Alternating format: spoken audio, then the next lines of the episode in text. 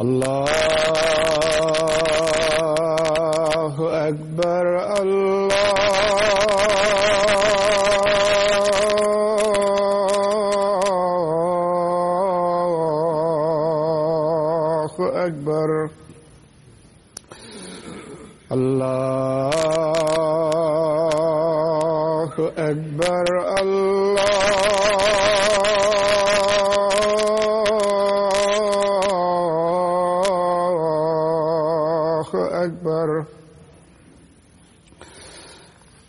أشهد أن لا إله إلا الله. أشهد أن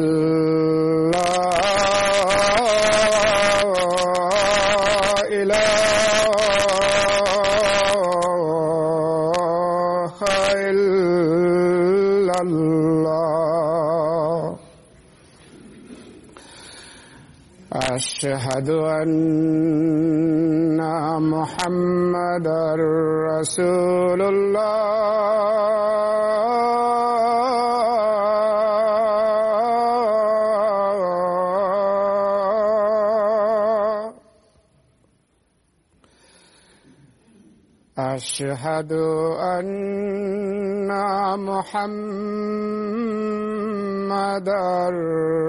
رسول الله.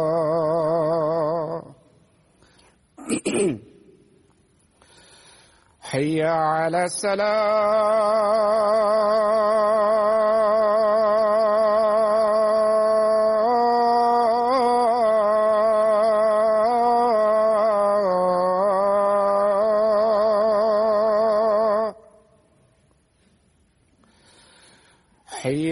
على السلام.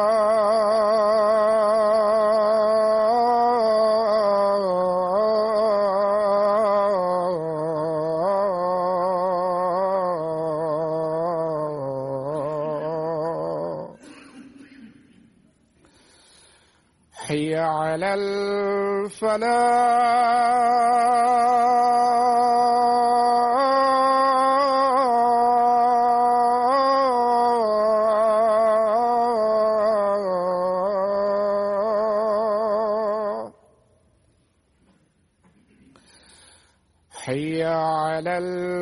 الفلاح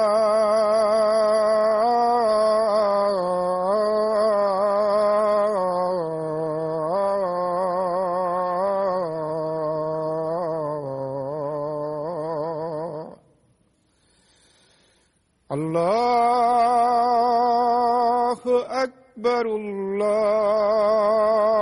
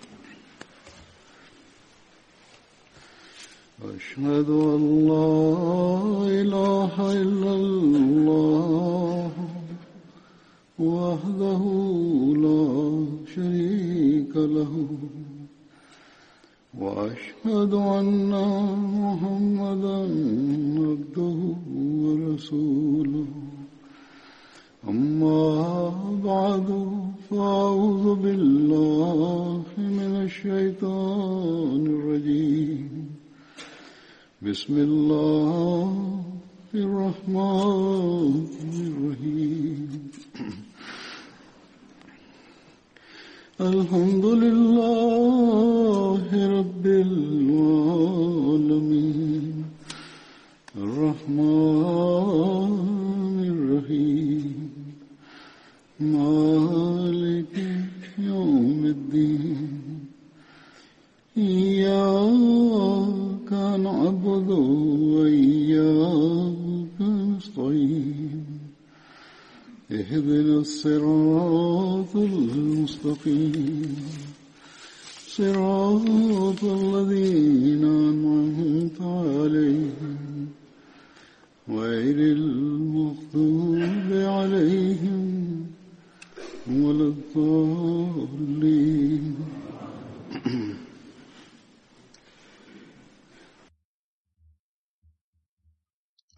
Le premier compagnon que j'évoquerai aujourd'hui s'appelle Ubayd bin Zayd Ansari.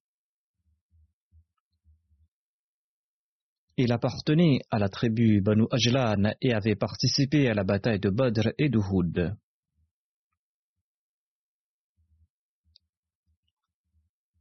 Le père de Muaz bin Arifa rapporte ceci. Mon frère Khalad bin Rafé et moi-même sommes montés sur un chameau boiteux pour accompagner le saint prophète Mohammed soit lui à Badr. Ubayd bin Zayd nous avait accompagnés. Quand nous sommes arrivés à un lieu situé avant Rawha, notre chameau s'est assis. C'est un récit que j'ai mentionné dans le passé en citant un autre compagnon. Il déclare Notre chameau s'est assis, j'ai prié au Allah.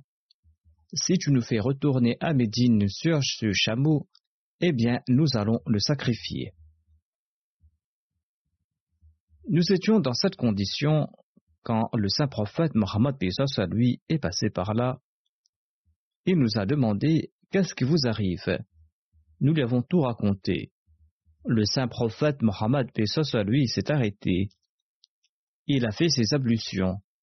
Ensuite, il a placé de sa salive dans l'eau qui restait. Et suivant ces directives, nous avons ouvert la bouche du chameau et nous y avons placé un peu de cette eau. Nous en avons placé sur sa tête, sur son cou, sur ses épaules, sa bosse, son dos et sa queue.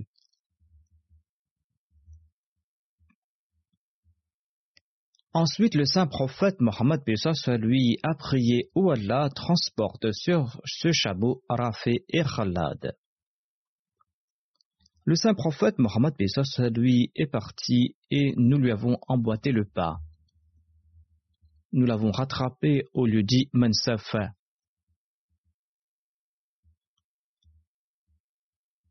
Nous avons rencontré le saint prophète Mohammed à lui en ce lieu, et notre chameau était le premier de la caravane. Le saint prophète Mohammed lui a souri lorsqu'il nous a vus. Et nous avons avancé jusqu'à atteindre Badr. En retournant de Badr, Lorsque nous sommes arrivés à Moussalla, le chameau s'est assis de nouveau, et mon frère l'a égorgé et a distribué sa viande en aumône. Ainsi, ce compagnon que j'avais évoqué auparavant, Obaid bin Zaid, les avait accompagnés pour ce voyage.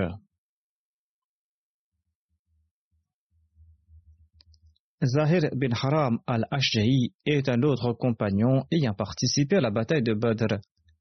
Il appartenait à la tribu Ashja'a et avait accompagné le saint prophète Mohammed lui à Badr. Anas bin Malik relate que Zahir était un brave homme de la campagne. Il présentait au saint prophète Mohammed des cadeaux de la campagne.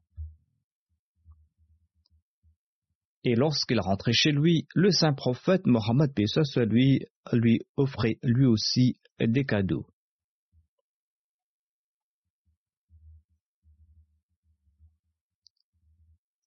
Le saint prophète Mohammed avait l'habitude de dire que Zahir est notre ami de la campagne et nous sommes ses amis de la ville.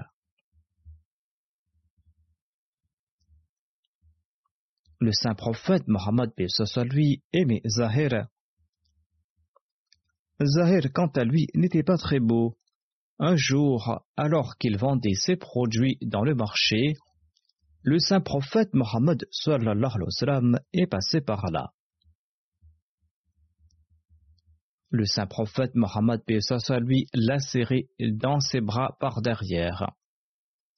Selon un récit, le saint prophète Mohammed lui avait posé ses mains sur ses yeux de par derrière et Zahir ne pouvait le voir.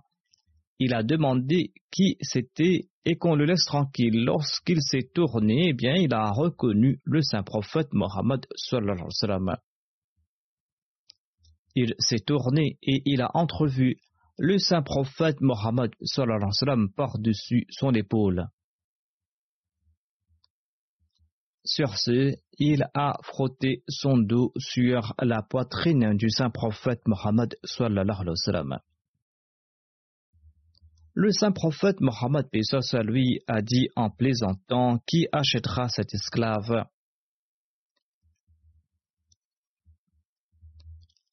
Zahir a répliqué Ô envoyé d'Allah, vous allez faire de la perte en me vendant. Qui voudra bien m'acheter? Sur ce, le saint prophète Pesos lui a répliqué Aux yeux d'Allah, tu n'es pas un produit déficitaire, ou il a dit Aux yeux d'Allah, tu as une grande valeur.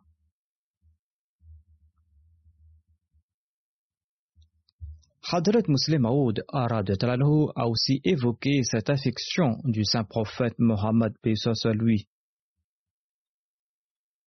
Il raconte le saint prophète Mohammed passait dans le marché quand il vit un musulman qui n'était pas très beau. Il transportait une lourde charge par un jour torride. Il était couvert de sueur et de poussière. Le saint prophète Mohammed s'approcha doucement de lui par derrière. Et comme font parfois les enfants par jeu, il couvrit de ses mains les yeux de l'homme, attendant qu'il devine qui il était. L'homme, en palpant les mains moelleux du saint prophète Mohammed lui, il a compris qu'il s'agissait du saint prophète Mohammed Par amour, il frotta son corps couvert de poussière et de sueur contre les vêtements du saint prophète Mohammed. Le saint prophète Mohammed lui souriait et dit Je possède un esclave, quelqu'un voudra-t-il l'acheter? L'homme répondit Ô messager d'Allah, personne au monde ne sera prêt à m'acheter. Le saint prophète a dit Non, non, tu ne dois pas dire cela, tu vaux très cher aux yeux d'Allah ces personnes ont profité de ces sublimes expressions d'amour du saint prophète Mohammed lui. Le saint prophète Mohammed lui a déclaré à son propos que chaque citadin a un ami de la campagne. Zahir bin Haram est l'ami campagnard de la famille du saint prophète Mohammed lui. Zahir bin Haram s'est établi à Koufa par la suite.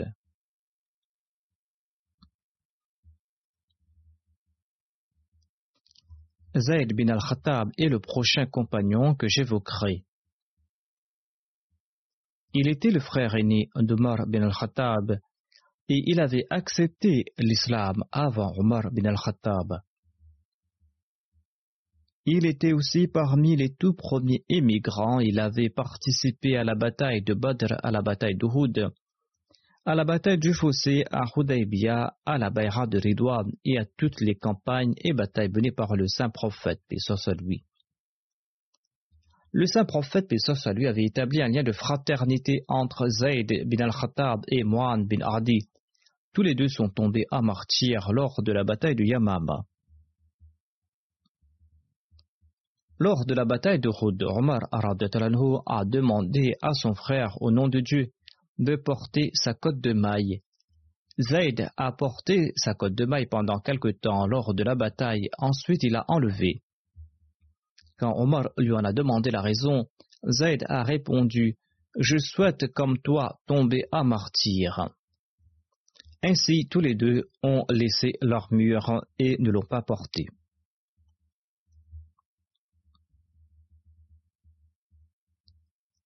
Zayd bin al-Khattab relate que lors du dernier pèlerinage, le saint prophète Mohammed lui a déclaré Traitez bien vos esclaves, traitez bien vos esclaves, nourrissez-les avec ce que vous consommez, vêtez-les de ce que vous portez.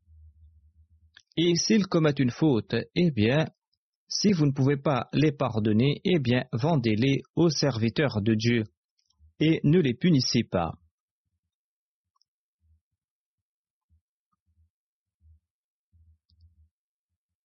Quand les musulmans ont battu en retraite lors de la bataille de Yamama, Zayd bin al-Khattab a prié à haute voix Ô Allah, je te demande pardon pour la fuite de mes compagnons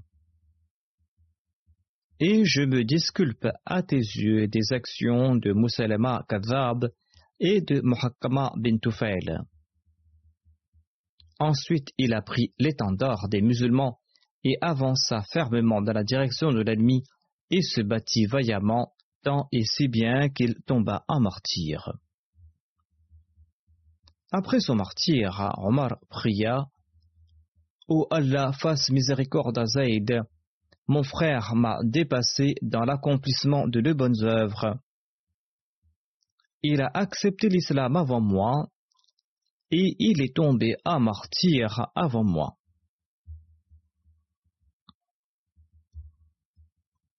Selon un récit, Omar entendit Mutamin bin Nouara réciter une élégie après la mort de son frère Malik bin Nouaira. Omar déclara Si j'étais aussi bon poète que toi, j'aurais composé des vers tout aussi touchants en hommage à mon frère. Mutamin bin répondit si mon frère avait quitté le monde à la manière de votre frère, eh bien, je n'aurais jamais exprimé ma tristesse. Omar Radetalanhu répondit Avant toi, personne ne m'a présenté pareille condoléance.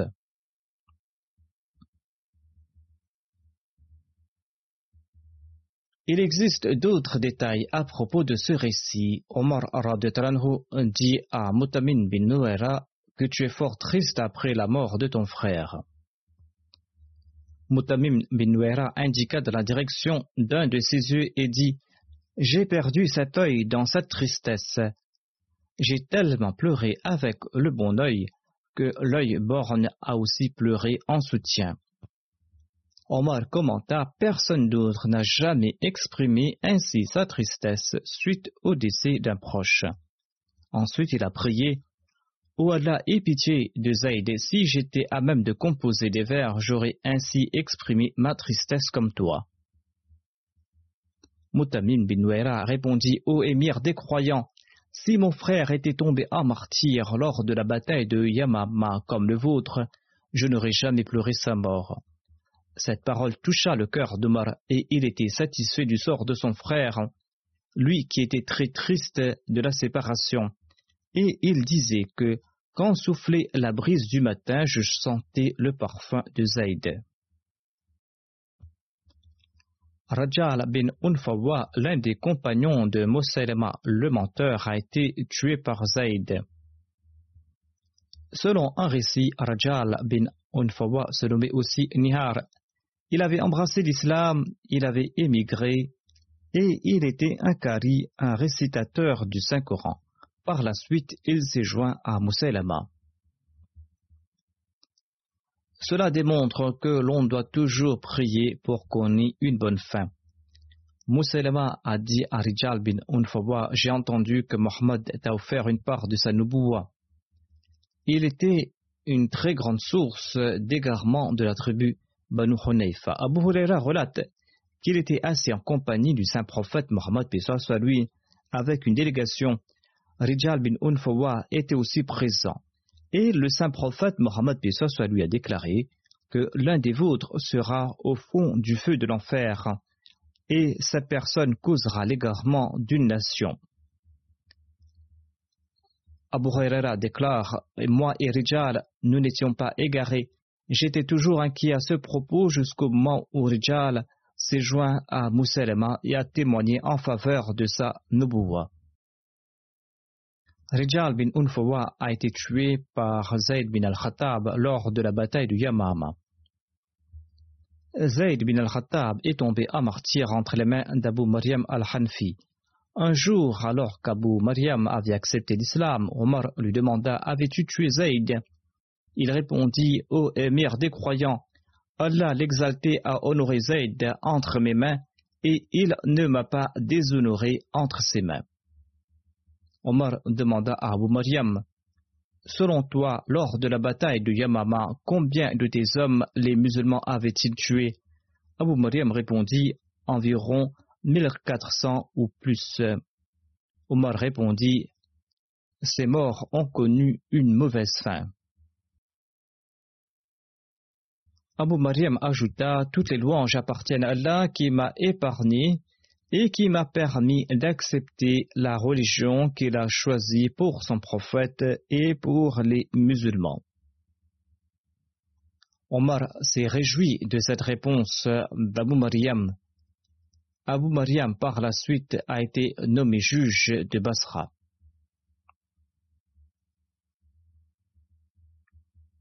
Le prochain compagnon que j'évoquerai s'appelle Obada bin Khashkhash.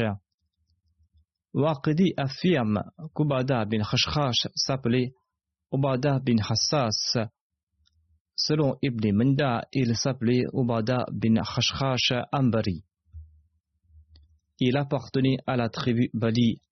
Il était le cousin paternel et maternel de Mujazar bin Ziyad et il était l'allié des Banu Salim.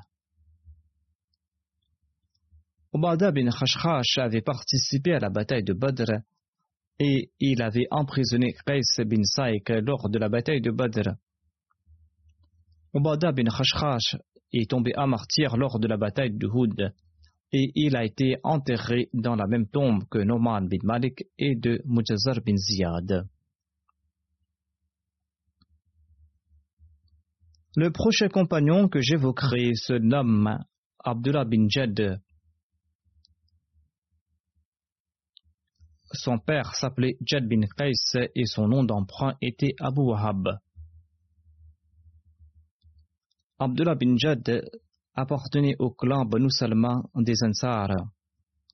Moaz bin Jabal était son frère du côté de sa mère. Abdullah bin Jad avait participé aux batailles de Badr et de Houd.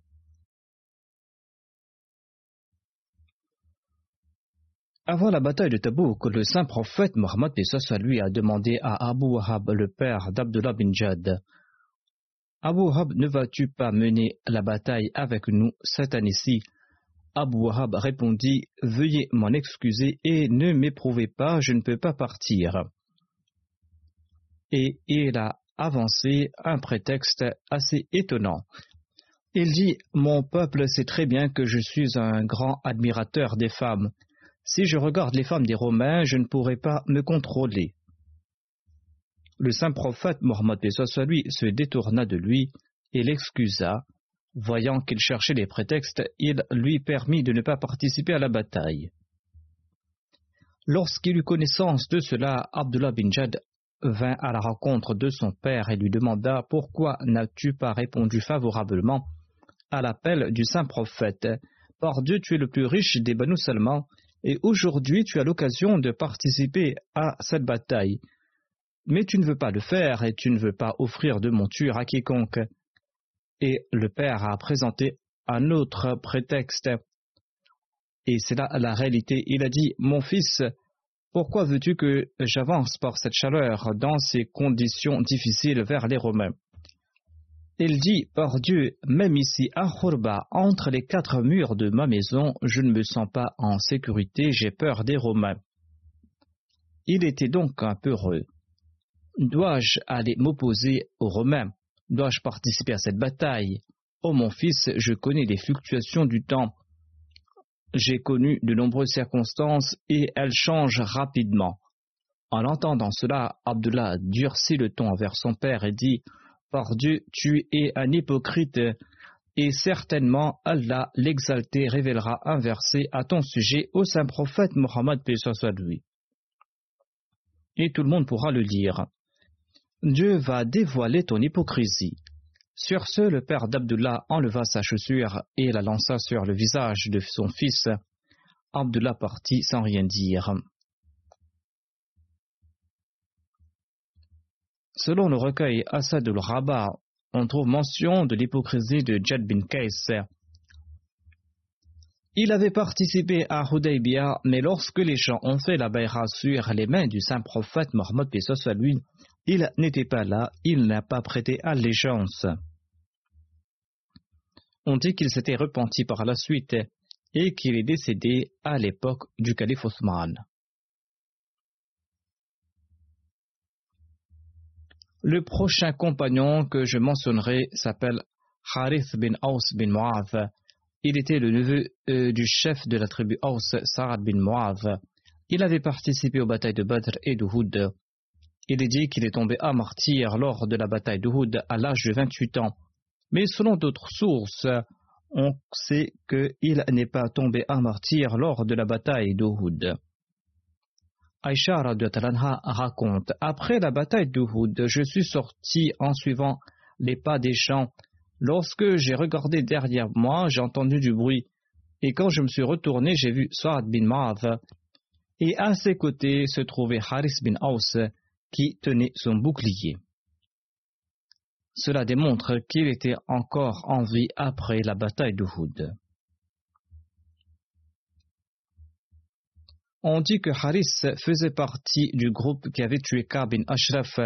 Il a été blessé au pied lors de cette attaque et il saignait. Les compagnons l'ont porté au saint prophète Mohammed à lui. Ka'b bin Ashraf faisait partie des chefs de Médine qui avaient signé un pacte avec le saint prophète Mohammed lui. Mais par la suite, il a semé la discorde et le saint prophète Mohammed à lui donna l'ordre de son exécution.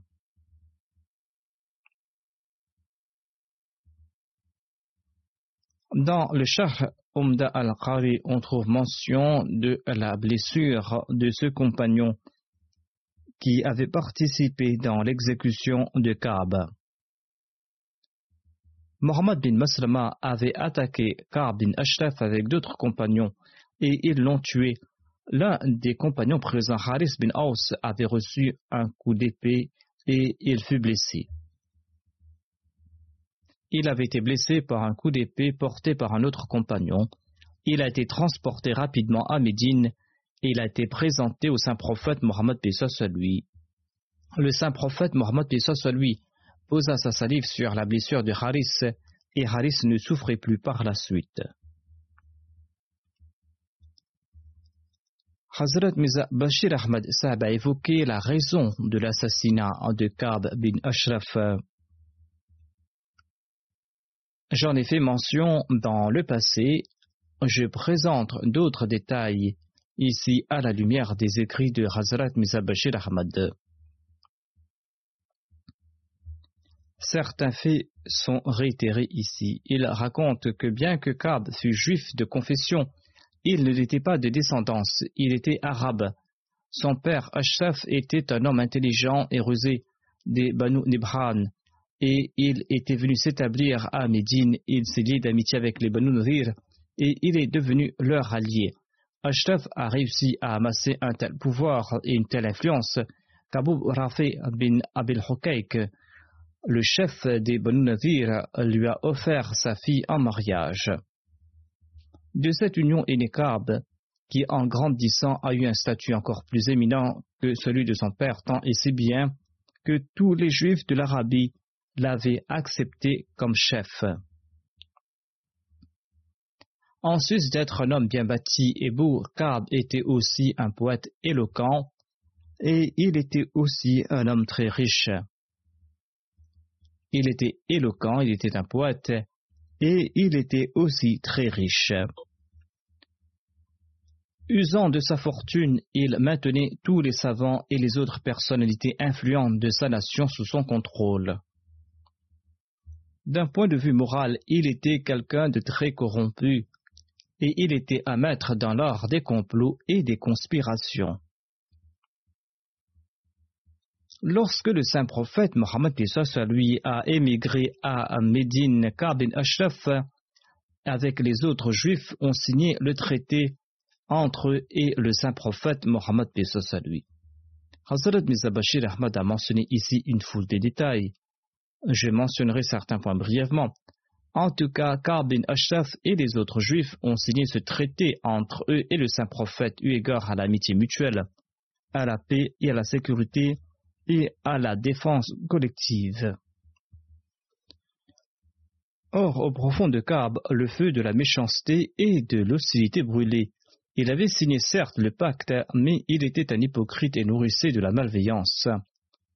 Et en raison de cette hostilité, il a commencé à s'opposer à l'islam et au saint prophète Mohammed soit lui, et il a ordi des complots et il a fomenté des conspirations.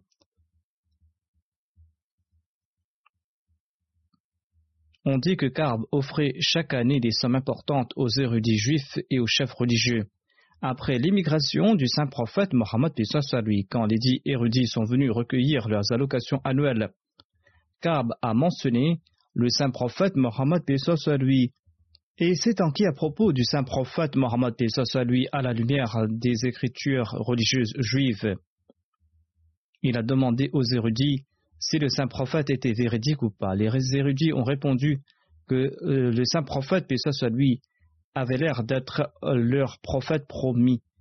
Kab était très mécontent de cette réponse et les a renvoyés en les traitant de tous les noms, et il ne leur a pas versé leurs allocations. Quand les érudits juifs ont perdu leur salaire, ils sont revenus voir Kab après quelque temps et ils lui ont dit qu'ils avaient mal interprété les signes et qu'ils avaient découvert qu'en réalité le saint prophète Mohammed lui n'était pas le prophète promis. Kab, satisfait de leur réponse et ayant atteint son objectif, il a rétabli leurs allocations annuelles. En tout cas, il s'agissait simplement d'une opposition religieuse, dit Miza Bashir Ahmad, et cette opposition religieuse n'était pas quelque chose de condamnable. Kab ne méritait pas la condamnation en raison de pareils actes de sa part. Mais en fait, son opposition a pris une forme beaucoup plus dangereuse. Après la bataille de Badr, il a commencé à comploter et à fomenter la sédition mettant ainsi les musulmans en grand danger.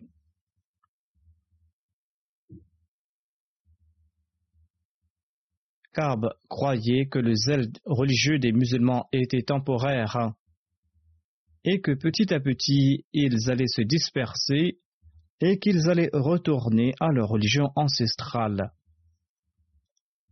Mais quand les musulmans ont triomphé à Badr et quand la plupart des chefs korachites ont été tués, eh bien, Kab était inquiet.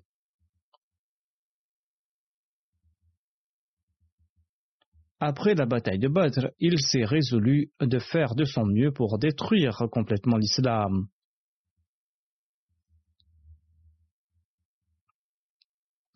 Il a fait de son mieux pour détruire l'islam. La première expression de sa rancœur et de sa jalousie a été quand la nouvelle de la victoire de Badr est parvenue à Médine. En l'entendant, Karb croyait au début qu'elle était fausse, cette nouvelle. Par la suite, la nouvelle a été confirmée.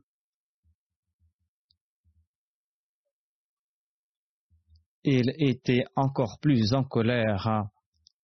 Par la suite, lorsque les musulmans sont retournés après leur triomphe.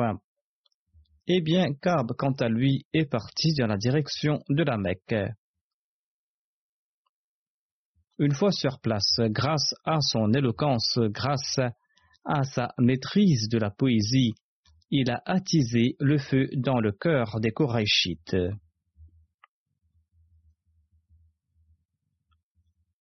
Et c'est ainsi qu'il a engendré dans leur cœur une soif intarissable pour le sang musulman.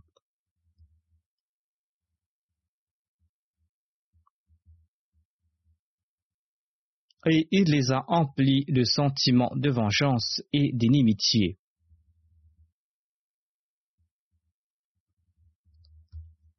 Ayant attisé leur haine, Kab a emmené les Korachites dans la cour de la Kaaba. il a remis entre leurs mains les draps de la Kaaba et il leur a demandé de jurer qu'ils ne se reposeraient pas jusqu'à ce que l'islam et son fondateur ne disparaissent de la surface de la terre.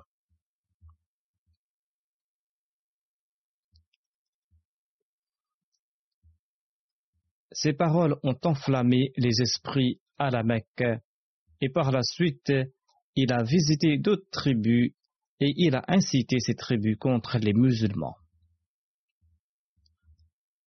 Ensuite, il est retourné à Médine et a composé des couplets provocateurs et obscènes à propos des femmes musulmanes. Et il n'a pas épargné les femmes de la maison du saint prophète Mohammed lui.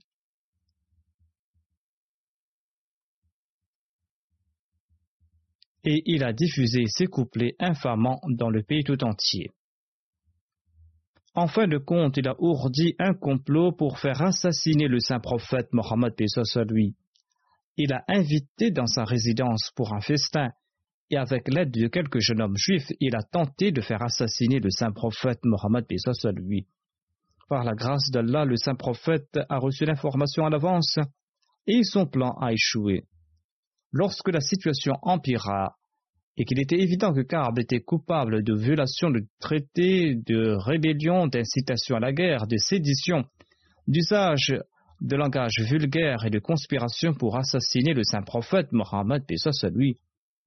Face à tous ces méfaits, le saint prophète Mohammed lui a déclaré que Karb bin Ashaf était susceptible d'être mis à mort en raison de ses actions. À la lumière du traité conclu entre les habitants de Médine à son arrivée, le saint prophète, lui, était désormais le chef de l'exécutif et le commandant de l'État démocratique de la ville de Médine.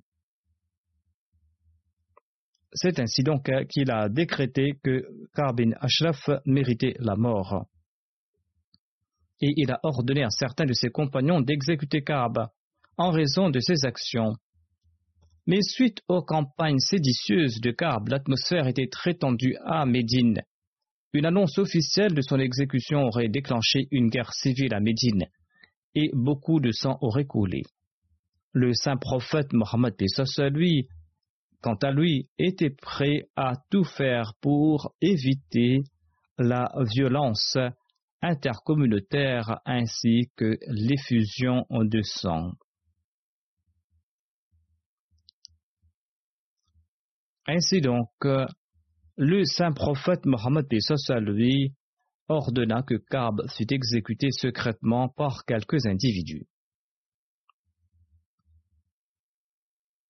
Le saint prophète Mohammed lui confia cette mission à un fidèle compagnon de la tribu Aus nommé Mohammed bin Maslama et il souligna que le plan devait être exécuté avec le conseil de Sa'ad bin Mu'adh qui était le chef de la tribu Aus.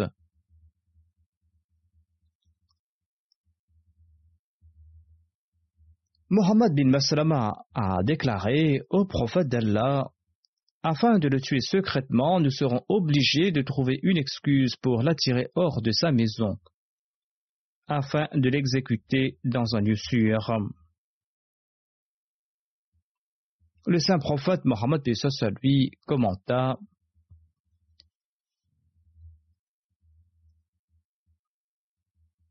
Le saint prophète Mohammed lui commenta très bien. Suite au conseil de Sarah bin Mu'adh, Mohammed bin Muslama prit Abu Naila et deux ou trois autres compagnons et ils se rendirent à la maison de Kaab et lui demandèrent de sortir et lui dire que notre chef, c'est-à-dire le saint prophète Mohammed lui, exige de l'aumône de notre part et qu'ils étaient en difficulté Auras-tu l'obligeance de nous accorder un prêt? En entendant cela, Karb sauta de joie et déclara Par Dieu, le jour n'est pas loin quand vous l'abandonnerez. Mohammed bin Maslama répondit En tout cas, nous avons accepté Mohammed et nous attendons maintenant de voir le résultat final de ce mouvement. Mais est-ce que tu vas nous faire ce prêt ou pas? Karb déclara Bien sûr, mais vous devez déposer des garanties. Mohammed a demandé Quelles sont tes exigences? Le misérable dit vous devez laisser vos femmes en gage. En réprimant sa colère, Mohammed commenta Comment est-il possible pour nous de laisser nos femmes en garantie? Kab a dit Vos fils feront l'affaire. Mohammed ajouta Cela est impossible, nous ne pourrons pas endurer les reproches de l'Arabie tout entière. Par contre, si tu es assez généreux, eh bien, nous allons laisser nos armes avec toi comme gage. Kab accepta cela, et Mohammed bin Maslama et ses compagnons partirent avec la promesse de revenir la nuit. À la tombée de la nuit, ils se présentèrent à la résidence de Kab avec leurs armes. Ayant conduit Kab dans un coin hors de chez lui, les compagnons le tuèrent. Lors de l'opération, Zayd haut a été blessé par l'épée d'un de ses compagnons.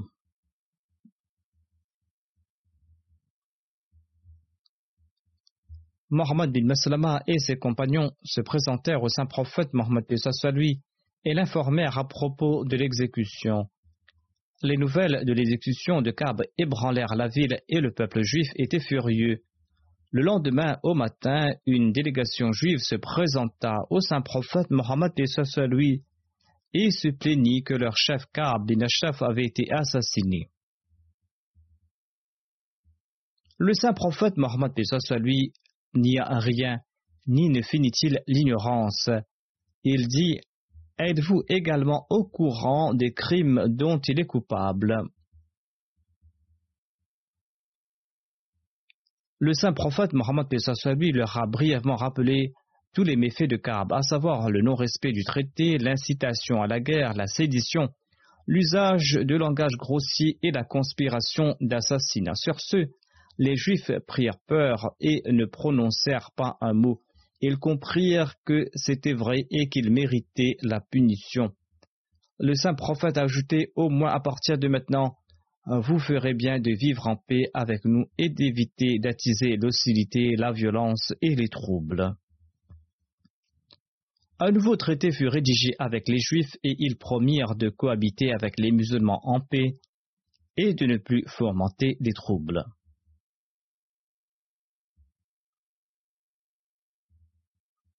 Ce pacte fut confié à Ali de Talanho.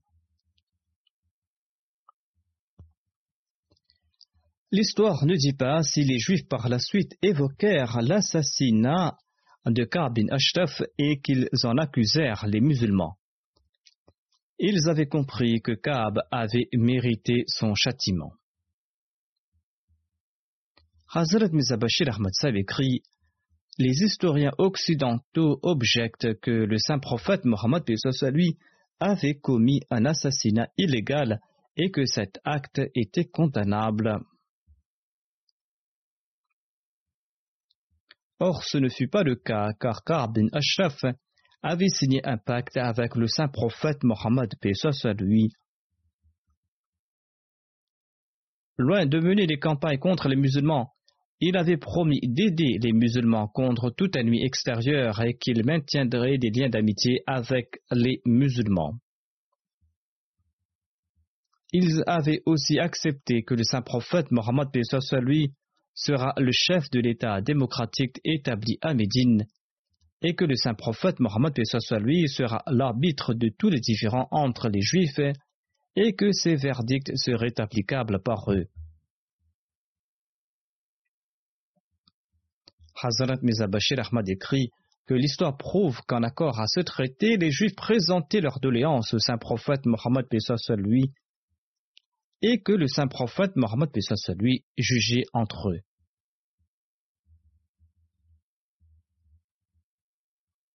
En pareille circonstance, Karb a fait fi de ce pacte. Non seulement a-t-il été coupable de traîtrise à l'égard des musulmans, mais envers l'État il a été coupable de traîtrise à, l'égard de l'État. Car le saint prophète Mohammed lui en était le chef. Et il a semé la graine de l'insurrection à Médine et il a attisé la guerre dans le pays. Et il a soulevé de manière dangereuse les tribus arabes contre les musulmans. Et il a composé des vers scandaleux sur les femmes musulmanes. Ensuite, il a ourdi des complots pour assassiner le saint prophète il a commis ces méfaits à une époque où les musulmans étaient déjà assaillis de tous les côtés. Ils étaient en proie à des conditions des plus terribles. Et la litanie des crimes de Kaab méritait d'être condamnée et une procédure devait être initiée en son encontre. Mais Abashir Ahmad écrit Aujourd'hui, dans des pays dits développés, la rébellion, le non-respect d'un pacte, attiser la guerre, comploter un assassinat, tous ces crimes sont sanctionnés par la peine de mort. Pourquoi donc soulever une objection à ce sujet?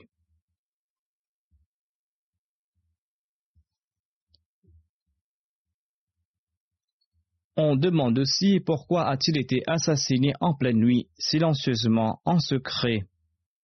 Sur ce point, Mizabashir Ahmad explique qu'il faut comprendre à l'époque qu'il n'y avait pas d'État souverain en Arabie. Un chef a certes été nommé, et c'est lui qui décidait à propos des choses collectives, mais toute personne et toutes les tribus étaient libres et autonomes. Elles pouvaient prendre leurs décisions. Lorsqu'il fallait prendre des décisions collectives, on venait consulter le saint prophète Mohammed soit soit lui. Mais si les tribus souhaitaient prendre des décisions de façon indépendante, elles pouvaient le faire. Dans ces conditions, dans quel tribunal allait-on déférer Kaab? D'où émanerait l'ordre de son exécution.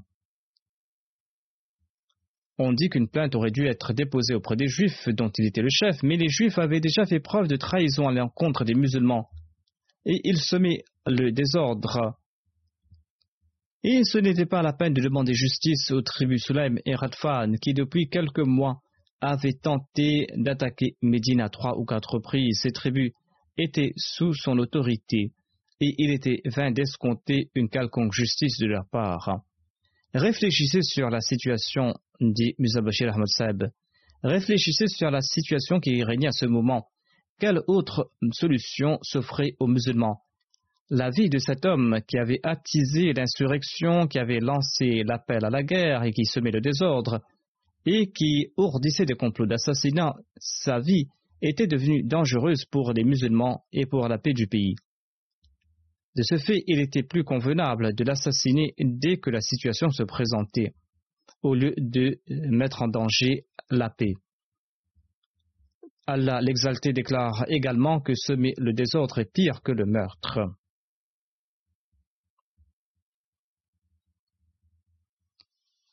Eu égard au pacte conclu entre les musulmans et les juifs suite à l'Égir, le saint prophète n'était pas un simple citoyen.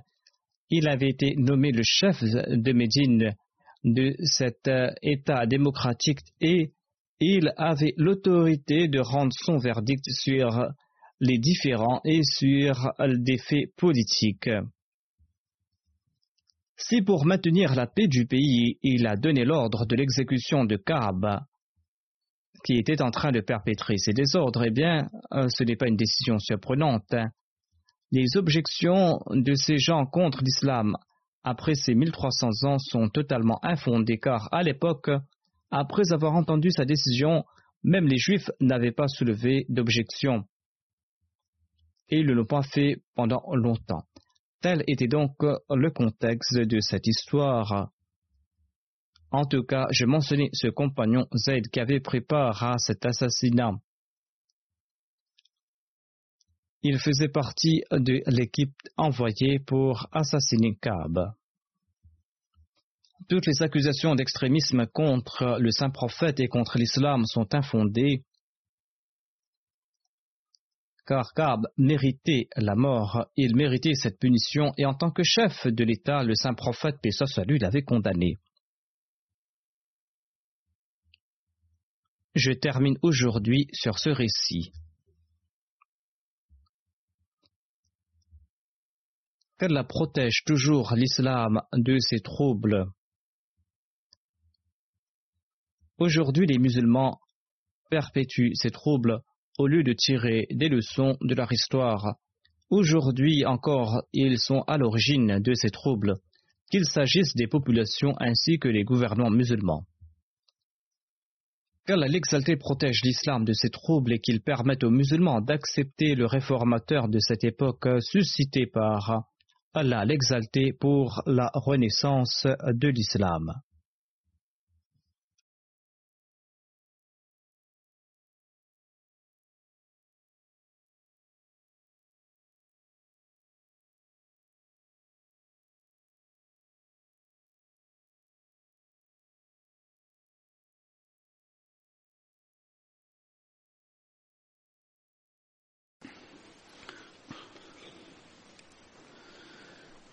الحمد لله الحمد لله نحمده ونستعينه ونستغفره ونؤمن به ونتوكل عليه ونعوذ بالله من شرور أنفسنا ومن سيئات أعمالنا.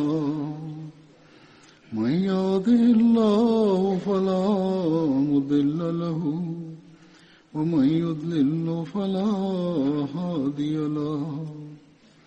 ونشهد أن لا إله إلا الله ونشهد أن محمدا عبده ورسوله. عباد الله رحمكم الله. إن الله يأمر بالعدل واللسان وإيتاء ذي القربى وينهى عن الفحشاء والمنكر والبغي يعظكم لعلكم تذكرون. اذكروا الله يذكركم. وادعوه يستجب لكم ولذكر الله أكبر